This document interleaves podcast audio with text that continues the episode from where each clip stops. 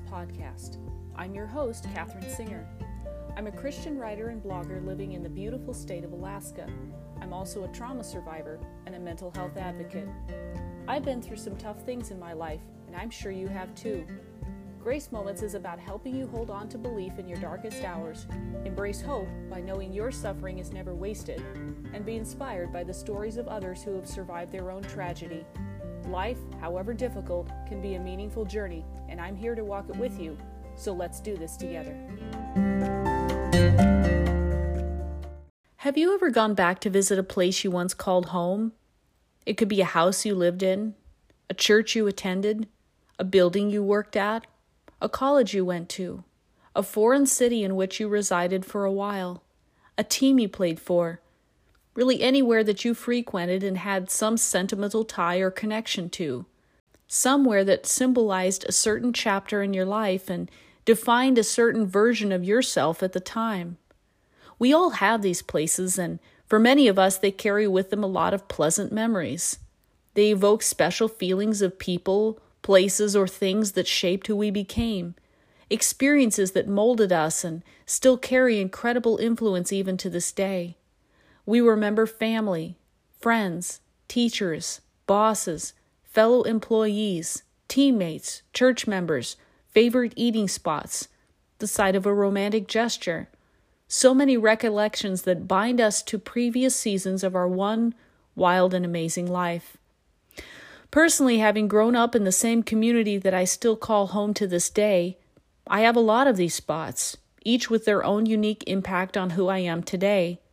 Be they churches, the military base where I did so much volunteer work for the better part of a decade, the baseball field where I was on staff with the team for eight years, favorite hiking spots, or the local coffee house where I've had many a deep conversation with friends. I even have a few spots like this far away from Alaska where I live, that include my late grandmother's place in a beautiful retirement community or the church she attended the last few years of her life. I treasure each of these places and the people who are part of them, and I think often of the person I was while I was experiencing those times. Yet I'm also realistic that not every single memory in these places was happy. Some were extremely hard and changed how I looked at these chapters of my life story. There were the hospitals both in Alaska and Washington State where my dad spent weeks fighting for his life due to some very serious health issues.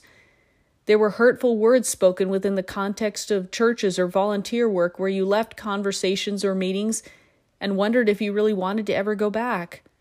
There were tears shed in intense anger and grief as my grandma died in the very house that had always held such laughter and pleasure. And with every single one of these experiences came change, transition. They were seasons, not intended to last forever, but simply for a time. And then there came a point to end that time there and move forward. There came a point where things as I'd always known them had to end. And for someone like me who is a creature of habit and routine and loves things to stay the same, endings are extremely hard, and God has taken me through many of them. Along the way, I've learned a few things about transitions, and one of those is that often when you come upon a necessary change, you go through a period of mourning where you grieve not just what you went through and experienced in that place or with certain people, but also who you were or became as a result of that time in your life. And sometimes it was really, really good, and you hate the fact it has to end. You wish you could go back to life as it was back then. This is especially true when changes happen suddenly or maybe under not so enjoyable circumstances. Times when things perhaps began under happy conditions only to crumble in front of you sometime later and leave you desirous of the way it started out in the beginning. Particularly if you have yet to discover what's next for you as the previous chapter closes, you can find yourself in this weird in-between space where you still feel a pull back to the old life and old you, even though you sense that door to the past is closed. Even though you aren't sure where you're headed yet, at least you knew who you were and what your role was back there. Now you find yourself questioning everything and confused as to how all this can possibly shape you for the future. Many times in my life, I've stood in such a place and reflected on who I was back when I felt so comfortable in that location or with those people. Some aspects I wish I could get back, while others I'm glad I've outgrown a bit. It's like each time, though, I confront my old self and evaluate where I'm at today. Sometimes this leads me through some momentary second-guessing, wondering if I've made the right move by leaving that chapter behind, but always eventually coming round to today and feeling a sense of confirmation that letting go is okay. Moving forward is okay. Not calling a place home anymore and having to separate your feelings from somewhere and relocate them is okay. While sometimes a bit painful, I find this process helpful to me as it causes me to face all my life's transitions and see how God used each one to build on the other, and to remind myself in whatever current change I'm experiencing, the hardest transition is always the one you're in now. Interestingly enough, when you read the Bible, you notice that God relocated people all the time. Especially in the Old Testament, people were extremely nomadic as wars, famine, and other challenges forced them to move around constantly. God rarely kept people in the same place doing the same thing their entire lives. Change has been happening from the beginning. In the beginning, Adam and Eve were intended to live in the Garden of Eden, enjoying God and His perfect creation forever. But once sin entered the picture, then everything was different and transitions became a part of our earthly existence, starting with our first parents being banished from the garden. Every person since then has undergone some sort of fluctuation in their life, nothing ever remaining exactly as it was. Nothing, that is, except God Himself. It's fascinating to note how many instances we see in Scripture where God removes somebody from their comfort zone and asks them to step out into something else, forcing them to confront their old self along the way. Some handled this change obediently and faithfully, while others fought it and wrestled with it.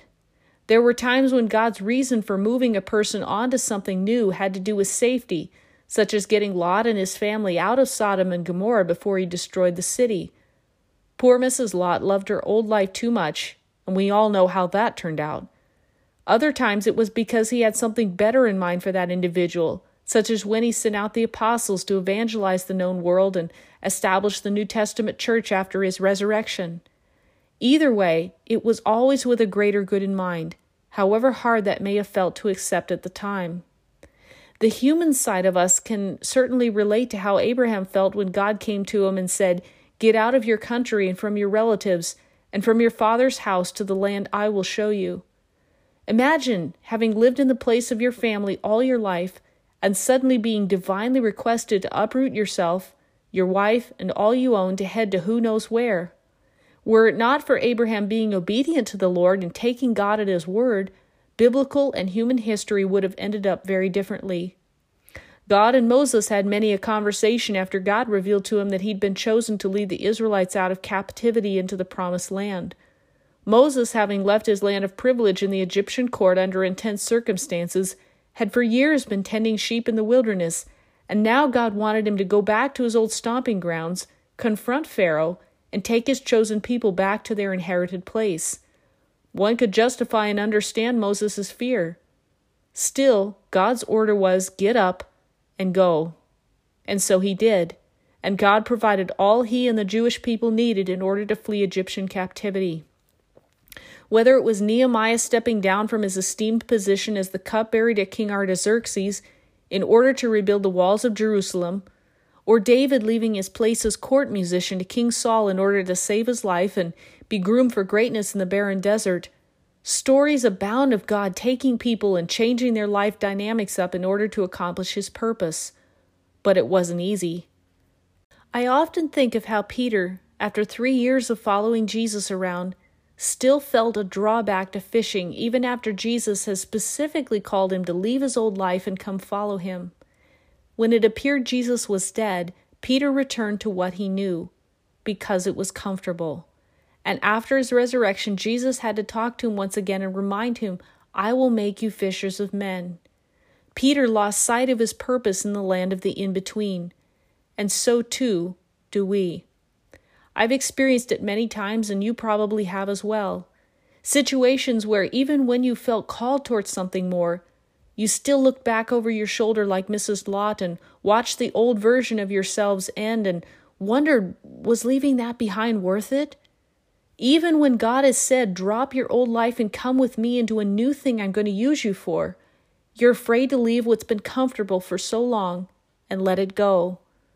There's a grieving period you go through where you struggle to reconcile your emotions and figure out what happens next. You fight the future a little because a part of you is still stuck in the past, trying to see if by some slim chance you might be hearing God wrong and just have to adjust a few things so you can stay where you've always been. Uprooting is so very difficult, I know. When you haven't yet settled into your new place to call home, it can feel like home isn't anywhere for a while. And the feeling of dislocation can be seriously unnerving. You can become a little jealous of those who seem to be contented in their home space and feel like something is wrong with you for not being in a more stable season in your life. Many doubts can creep in as you wrestle with the reality of everything being upended. Life as you knew it has changed forever. Even if you feel sold on where God is leading you next, the suspended feeling between what was and what's coming can still feel not all right. One of my favorite authors, Henry Nouwen, described this well in a journal entry he wrote at the time of difficult transition in his own life. You have an idea of what the new country looks like. Still, you are very much at home, although not truly at peace in the old country.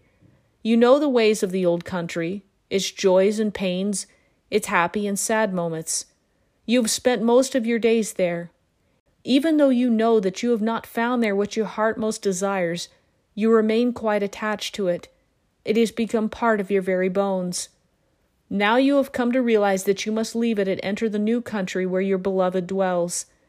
You know that what helped and guided you in the old country no longer works, but what else do you have to go by?